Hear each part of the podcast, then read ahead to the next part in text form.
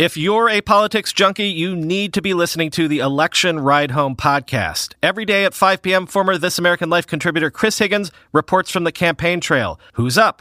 Who's down? What issues are getting traction and what do the polls say? Search your podcast app now for Ride Home and subscribe to the Election Ride Home podcast. Just uploaded exclusively for patrons of Marlar House took me an hour to place my whole head within the opening so far that I could see the old man as he lay upon his bed. Would a madman have been so wise as this? And then, when my head was well in the room, I undid the lantern cautiously, oh so cautiously, for the hinges creaked. I undid it just so much that a single thin ray fell upon the vulture eye. And this I did for seven long nights, every night, just at midnight. But I found the eye always closed, and so it was impossible to do the work, for it was not the old man who vexed me, but his evil eye. And every morning, when the day broke, I went boldly into his chamber and spoke courageously to him, calling him by name in a hearty tone, and inquiring how he had passed the night. So you see, he would have been a very profound old man indeed to suspect that every night, just at twelve, I looked in upon him while he slept. Upon the eighth night, I was more than usually cautious in opening the door. A watch's minute hand moves more quickly than did mine.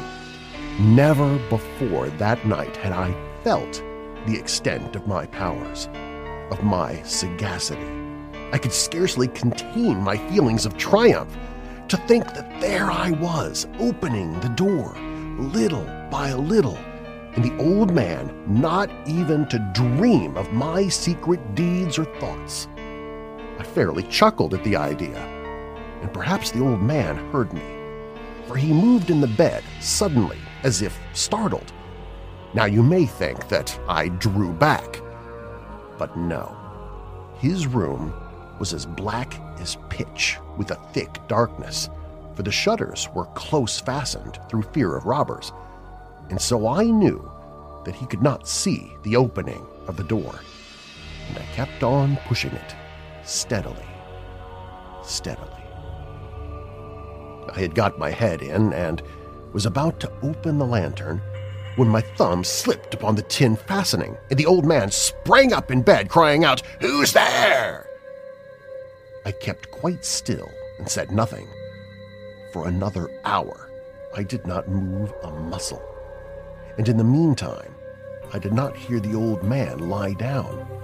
He was still sitting up in the bed, listening, just as I have done night after night, hearkening to the death watches in the wall.